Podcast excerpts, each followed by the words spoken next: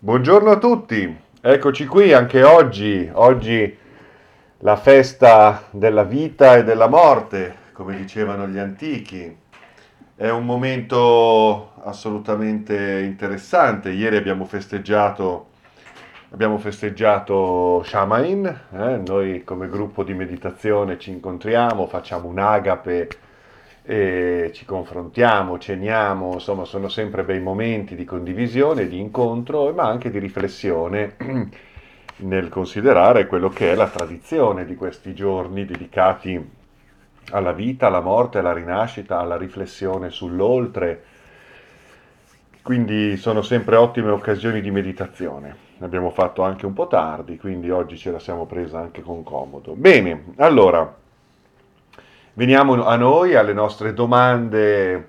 Scrivetemi su info-carlodorofatti.com per mandarmi le vostre domande, proposte di argomenti, di riflessione. E eh, registro ovviamente non solo la diretta Facebook, ma anche il podcast, per cui poi sul sito dove raccolgo tutti i podcast potete trovare queste registrazioni. Bene, allora Veniamo quindi alla domanda, alle domande di oggi. Allora, un amico dice, ehm, può l'esoterismo contenere in sé qualcosa che si avvicini al concetto di fede, dal momento che conduce a sperimentare costantemente l'incertezza? Per fede mi riferisco a un sentimento da mantenere vivo con la partecipazione attiva alla vita eh, religiosa, non qualcosa di refrattario a qualsiasi dubbio o perplessità. Vedo l'analogia nel fatto che in entrambi i casi si percepisca qualcosa di indefinito e si senta di dover andare avanti sperimentando il medesimo senso di finitudine. Vedo persone colte e guru di ogni sorta presentare dei limiti ai quali reagiscono con atteggiamenti superbi, con concetti insondabili come il nulla, delegando alla pratica infinita la richiesta di risposte o appunto con una più sincera incertezza. Ma allora, il concetto di fede in esoterismo corrisponde a due elementi fondamentali. Da una parte la fede in quell'intuizione per cui la vita non si esaurisce con eh, l'esperienza materiale, con l'esperienza dei sensi eh, materiali mater- e, e con l'esperienza dei riferimenti e dei valori materialistici. Quindi la vita noi sentiamo, abbiamo l'intuizione che sia qualcosa di più ampio, di più sottile, di più complesso, di spirituale, che abbia a che fare con un'avventura più vasta di quella che ricade sotto l'egida dei nostri sensi e delle nostre esperienze ordinarie, quotidiane, legate alla materia, al corpo e alle sue necessità. Cioè noi sentiamo che dentro, cioè sentiamo dentro che c'è qualcosa di più, al di là del velo dei sensi, al di là del velo dello spazio-tempo, al di là del velo della materia e dei suoi riferimenti, al di là della lotta per la umana, ordinaria, quotidiana sopravvivenza e al di là della morte. Sentiamo che c'è qualcosa, qualcos'altro, qualcosa di più che possa dare un senso a tutto questo. È un'intuizione vaga, sicuramente vaga. Ecco, però considerare questa intuizione e cominciare a vivere la propria vita all'insegna della ricerca di un significato più ampio è già un atto di fede. E questo è l'atto di fede più importante cui si, si parla, di cui si parla in esoterismo, cioè la fiducia in quell'intuizione interiore, in quel senso di inquietudine. Poi c'è la fede in se stessi, la fiducia in se stessi, la fiducia nelle proprie potenzialità, nei propri talenti, nella propria capacità di automiglioramento, nella propria capacità di autodeterminare in senso evolutivo il nostro cammino, cap- mm, essendo capaci di lavorare su noi stessi e di impostare una vita all'insegna di una più vasta comprensione che si trasformerà in scelte di vita consapevoli, gioia, felicità, realizzazione. Quindi la fiducia in se stessi. Vedete, nell'esoterismo non c'è l'elemento Dio, non c'è l'elemento religioso, devozionale, se non come proiezione simbolica di quell'intelligenza cosmica e universale che tutto pervade, che è dentro di noi. Allora non un Dio personale, ma semmai un senso del divino, un senso del sacro. Quindi ehm, ecco, la, rientriamo nel, nel primo concetto di fiducia, quello per cui c'è di più, c'è dell'altro, c'è qualcosa di più profondo e di superiore che guida, pervade, anima, giustifica la nostra esperienza mondana, eh, conferendole una logica, un logos. Logos è senso ed è anche finalità, ok? Quindi ecco semmai il concetto di Dio al quale certamente rivolgere la nostra devozione, perché noi è giusto che sottomettiamo le nostre parti illusorie, egocentriche, false a quella autorità spirituale che però è dentro di noi fondamentalmente ed è nel mistero della vita fondamentalmente, quindi non un Dio personale, quello delle religioni, che chiede fede, devozione, sottomissione, obbedienza, elargisce premi e castighi, eh, dogmatizza, eh, catechizza, eh, minaccia, Ehm, promette, ecco, non quel Dio, ma il senso del divino. Ecco, in questo senso, ecco la fede nel senso del divino che la nostra vita può rappresentare. Quindi fede in questo e fede in se stessi, fiducia nella propria possibilità di cambiamento in funzione di una conoscenza via via acquisita che diventa coscienza, comprensione di sé, scelta di vita, saggezza, ok? Quindi questo è sicuramente, poi c'è un aspetto concettuale, un aspetto di riflessione personale, un aspetto che può riguardare anche una costanza nel portare avanti delle pratiche di vita, delle scelte di vita, una disciplina anche eh, metodologica nel proprio percorso che è mh, intellettuale, etico, ma anche psicofisico, cioè anche corporeo nel dedicare anche al corpo tutte quelle esperienze che lo mantengano in salute, che lo mantengano funzionante e soprattutto che ci permettano attraverso il corpo di scoprire le nostre energie vitali anche nelle loro espressioni meno evidenti, ma più profonde e causali rispetto a ciò che siamo, quindi l'esperienza delle pratiche non è da sottovalutare. Eh. Eh, tu mi dici, eh, certo, a parte i guru che sono superbi e, e astratti, va bene, d'accordo, questo purtroppo c'è, però la, la pratica, tu mi dici, delegando alla pratica infinita la richiesta di risposte. Eh, vero, non può essere così, però non sottovalutiamo che la pratica quindi dotarsi di un metodo, acquisire delle pratiche, portarle avanti con costanza, con spirito di ricerca, di scoperta, con, quella, fe, con quella fede no? in quegli aspetti della vita più misteriosi che sono anche aspetti di noi stessi. Ecco, quello sì, quello può essere, può essere importante, cioè la fiducia anche nel, nel metodo che, che ci si dà per portare avanti delle cose che ci portino a un qualche risultato, che può essere un risultato di scienza, può essere un risultato di comprensione, un risultato nello scoprirci diversi da come eravamo, perché più saggi, perché più capaci di interagire con la realtà che ci circonda e con gli altri, in virtù di una maggiore profondità di coscienza. Quindi ecco, fiducia anche nel, nel, nella via.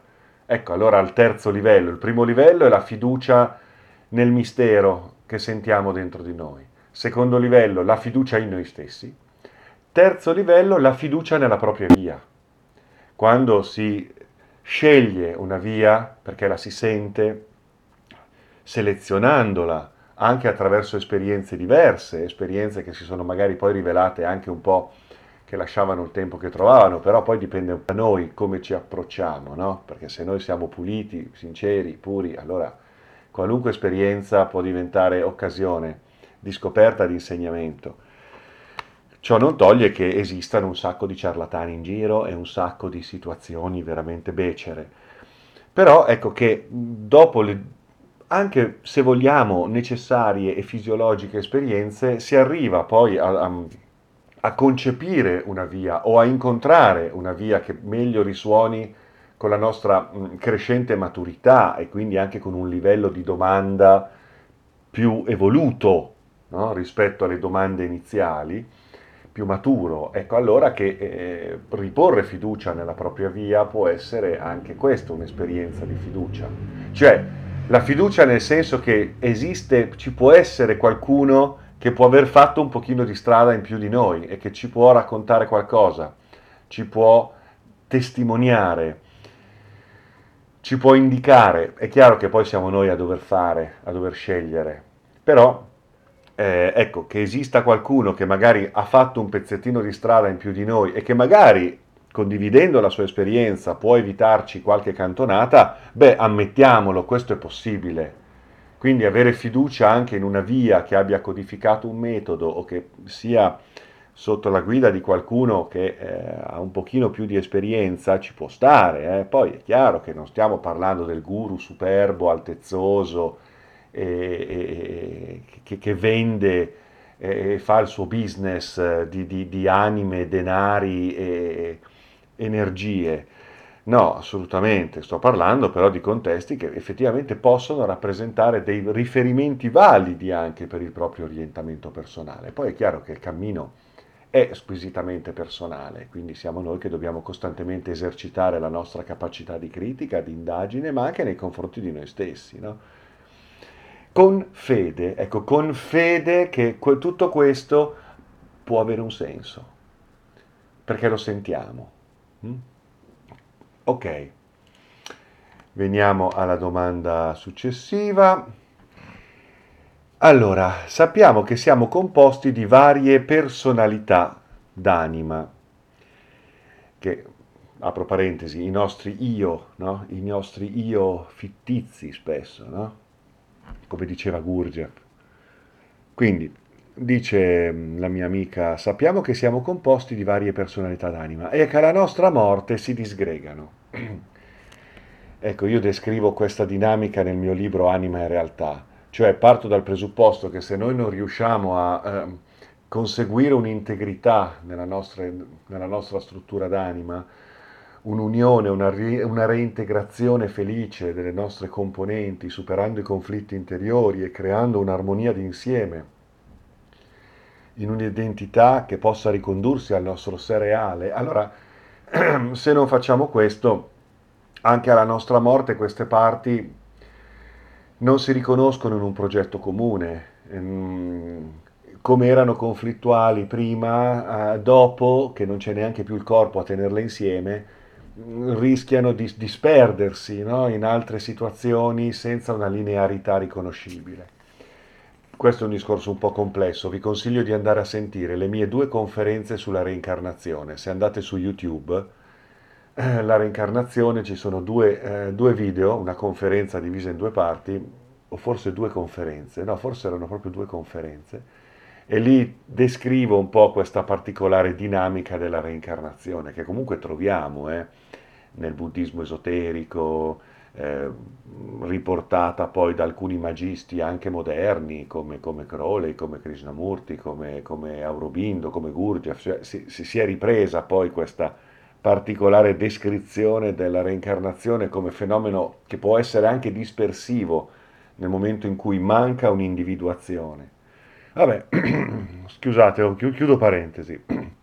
E dice la mia amica, dice, ognuna delle nostre personalità potrebbe poi rientrare in corpi diversi, in persone diverse. Il senso di familiarità che a volte sentiamo incontrando qualcuno può essere dovuto al fatto che quella persona sta ospitando una delle nostre personalità d'anima che noi riconosciamo e sentiamo subito?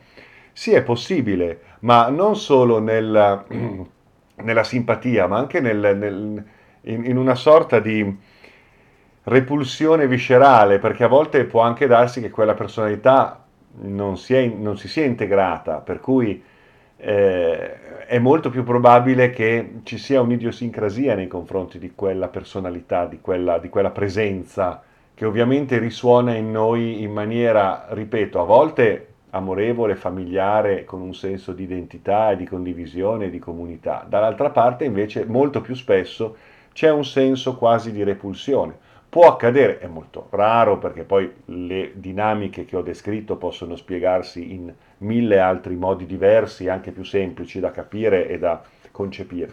Però diciamo che in linea di massima può succedere che ci siano dei fenomeni di questo tipo, cioè delle risonanze rispetto a delle parti di noi che sono oggi distribuite diversamente e che magari con le quali avremo un'occasione di, di, di, di interazione eh, nelle variabili della vita, tutto può succedere, anche se, ripeto, stiamo parlando di, condizioni molto, molto, molto remote, perché siamo miliardi, no? Però, perché no? Può accadere.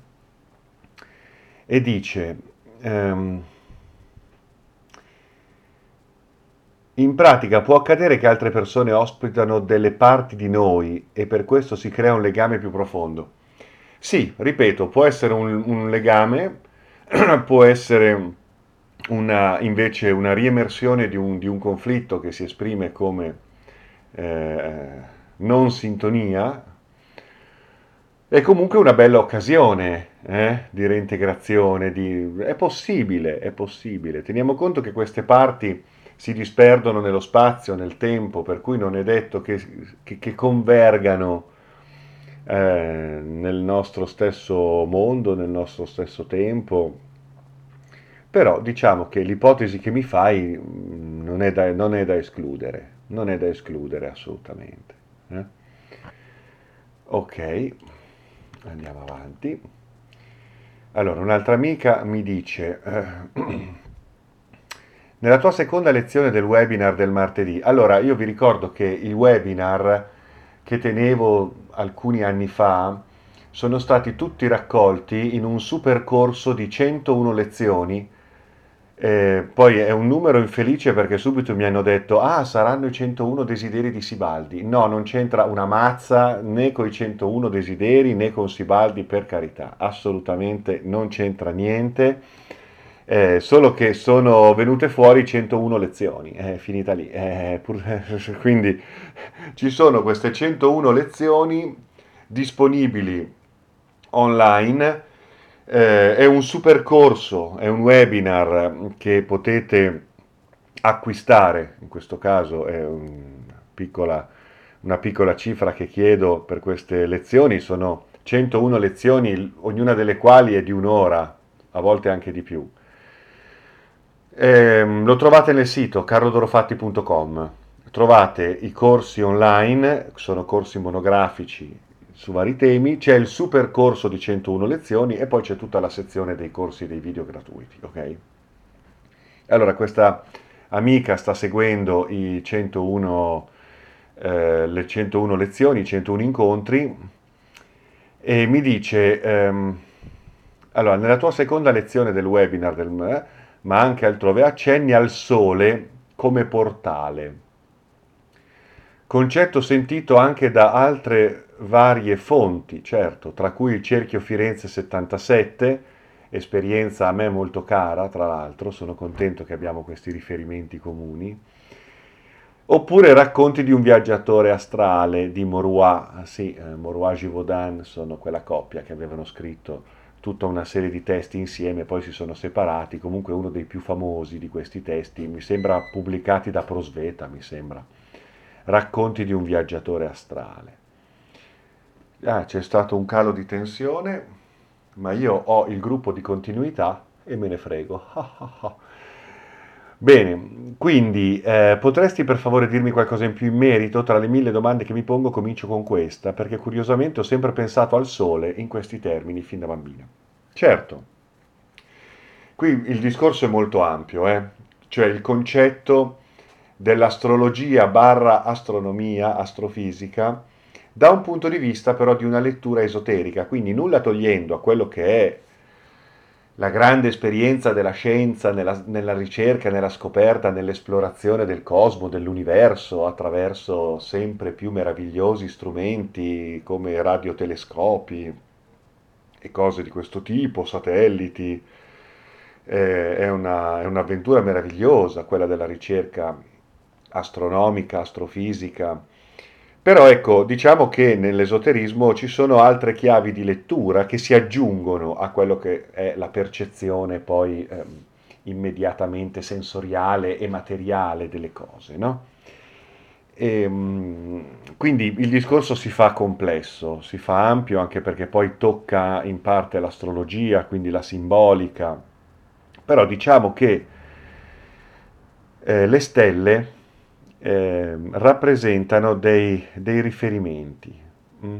Ora, non tanto in senso zodiacale, perché poi in realtà i segni zodiacali sono delle rappresentazioni convenzionali, si uniscono dei puntini i quali però sono a diverse distanze tra di loro, a diverse profondità tra di loro, quindi è una prospettiva tutta terrestre quella dello zodiaco, perché già ti sposti sulla Luna, cambia tutto, per cui voglio dire, eh, l'aspetto zodiacale è, è, è un aspetto più che altro simbolico che però risente di alcune eh, ulteriori conoscenze che hanno a che fare con il fatto che le stelle rappresentano veramente delle direzioni, delle direzioni, ovviamente, no? Cioè noi guardiamo il cielo e stabiliamo delle direzioni in base a quello che è la prospettiva che ci si propone. Esiste una relazione tra macro e microcosmo, una relazione fatta di influenze, di risonanze, di correnti energetiche che ci influenzano, ci condizionano oppure ci mh, mm, orientano in un certo modo. E mm, diciamo che quando si considera il nostro mondo come un mondo possibile tra diversi mondi paralleli, no? la teoria del multiverso, la teoria delle stringhe, sono tutte teorie che oggi nel campo della fisica teorica si prendono anche in considerazione addirittura, l'idea del multiverso. Un multiverso i cui mondi, i cui piani di esistenza sono tra loro posti in relazione da eh, punti di contatto, i cosiddetti portali, no? gli Stargate quindi ecco che l'interazione tra diverse dimensioni, diversi mondi, sarebbe poi forse eh, più interessante da considerare nel momento in cui anche volessimo parlare di contatti, contattismo, ufologia, cioè oggi va per lo più l'idea che non si tratti tanto di extraterrestri quanto di alieni extradimensionali, eventualmente quelli che si manifestano, che poi vengono descritti nei, nei più variopinti modi, cioè questi mondi tra loro possono entrare in relazione, possono creare delle interazioni che poi noi magari non, non, riusciamo a decodificare se non attraverso nostre interpretazioni, a volte molto fantasiose, però ci sono delle, delle, delle interazioni tra i mondi, tra le dimensioni spazio-temporali diverse. Ci sono dei punti di connessione che si chiamano appunto portali, no? dei portali per cui quando ci sono certi allineamenti stellari, quando ci sono certe condizioni particolari, questi portali rappresentano delle mm, sorgenti di energia che ci pervade eh, diventano dei riferimenti per determinate transizioni eh, nell'ambito dell'esplorazione esoterica, nell'ambito della ricerca, in questo caso magico-esoterica. E in effetti il nostro Sole è senz'altro, essendo il Sole di un sistema planetario, eh, è un, un portale, cioè è, è, una porta, dietro alla quale ci sono altre porte, Alcione, Sirio, il, le stelle centrali della galassia. Tutto questo indica una, una direzione ideale che corrisponde in effetti alla rappresentazione di livelli di coscienza e di manifestazioni della vita. Quindi eh, è come se noi lavorando attraverso il nostro percorso di ricerca, di evoluzione, potessimo poi manifestarci su ulteriori piani di esistenza più complessi e più adatti ad ospitare una coscienza maggiore, una coscienza in evoluzione. No? Ecco, quei piani distribuiti eh, in ordine di complessità vengono in effetti ehm, individuati, intuiti eh, attraverso precise direzioni, precise direzioni. E queste direzioni in effetti eh, vengono eh, marcate attraverso i sistemi stellari.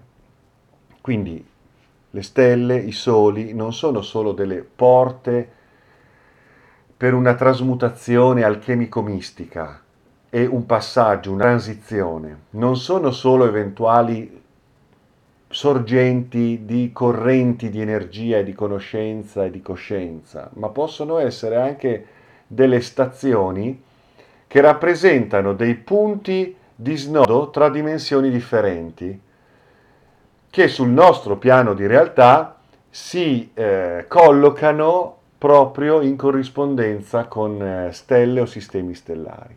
Anche sulla Terra poi esistono dei portali, dei luoghi in natura che eh, allo stesso modo rappresentano delle porte presenti fisicamente sul nostro piano, però in realtà, eh, sapendolo fare, ci conducono presso altre dimensioni, altre, eh, altre possibili realtà, altri luoghi dello spazio e del tempo. E qui entriamo in un argomento veramente complesso, quello dei portali, appunto. Però è vero, il sole è una porta, è una porta non solo perché è un simbolo, il simbolo della luce, il simbolo della, della, de, del divino, no? il fuoco solare, no? Quindi non ha solo una forte connotazione simbolica, ma anche fisicamente, dal punto di vista della fisica esoterica, il sole è un eh, luogo di snodo e di accesso ad altri livelli della manifestazione. Così come, ripeto, dietro a questo sole ci sono altri soli, altre stelle che a loro volta rappresenterebbero un percorso ideale verso il centro di noi stessi, che viene effettivamente a corrispondere con il centro della nostra galassia.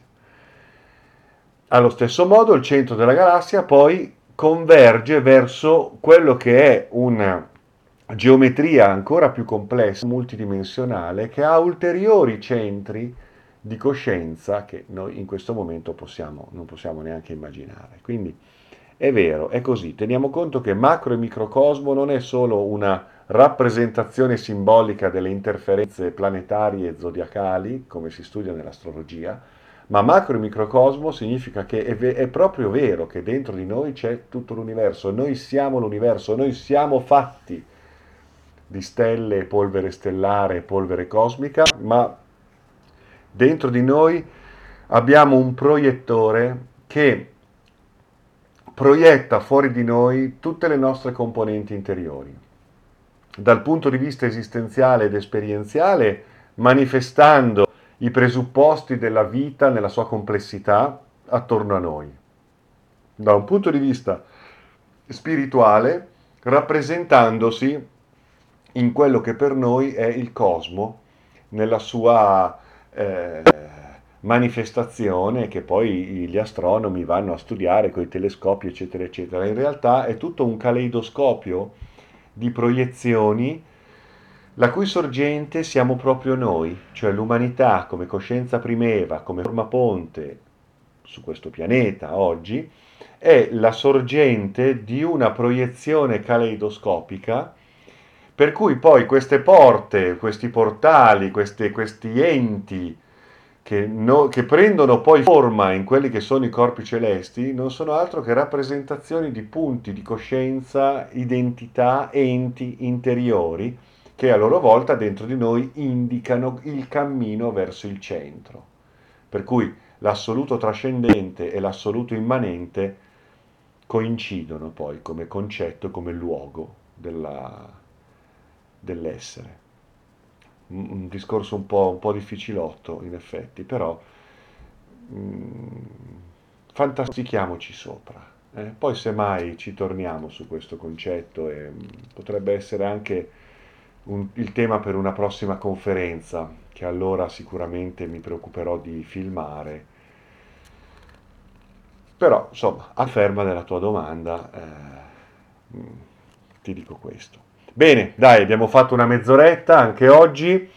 Vi ricordo, domani sono a Brescia, domani pomeriggio facciamo meditazione, il gruppo di meditazione a Brescia e domenica parleremo di alchimia erotica quindi come l'energia vitale, l'energia dell'eros, l'energia sessuale può essere gestita consapevolmente e opportunamente orientata per irrorare dentro di noi quelle facoltà, quei centri di energia vitale, di energia spirituale, per eh, creare i presupposti della nostra evoluzione e del nostro risveglio. Quindi come l'energia sessuale, ma anche tutto quello che è la dimensione dell'incontro, della relazione, del sentimento, il maschile, il femminile e tutte le dinamiche che possiamo esplorare a questo proposito rientrano come eh, forza propulsiva del nostro cammino eh, verso la metamorfosi eh, spirituale, verso il risveglio della nostra coscienza. Quindi parleremo di questo e mh, trasmetterò anche alcuni esercizi per cominciare a eh, far sì che il nostro corpo possa orientare in maniera più funzionale le nostre energie vitali, la cui matrice fondamentale, lo sappiamo, è proprio l'energia di matrice sessuale. Quindi un discorso molto interessante, senz'altro delicato, eh, che affronteremo a Brescia proprio questo weekend. Quindi domani gruppo di meditazione e domenica giornata dedicata ai tantra e all'alchimia dell'eros. Quindi per qualunque riferimento, richiesta, scrivetemi, vi do tutti i riferimenti per, per eh, eventualmente informarvi, esserci, prenotare, eccetera, ok? Non c'è problema, anche qui sotto vi posso mandare tutti i riferimenti. E comunque ricordatevi sempre che www.carlodorofatti.com ci sono, c'è il calendario degli eventi e quindi lì trovate tutto e trovate anche tutti i riferimenti. Vi ricordo che questa sera a Terni, ingresso libero, ci sarà il dottor Paolo Dell'Omo, un caro amico psicologo di Roma, che parlerà di Ken Wilber e della sua psicologia transpersonale. Quindi parleremo di psicologia integrata questa sera a Terni, via delle Palme 9A, ingresso libero presso la nuova sede dell'Accademia ACOS. Grazie a tutti e alla prossima.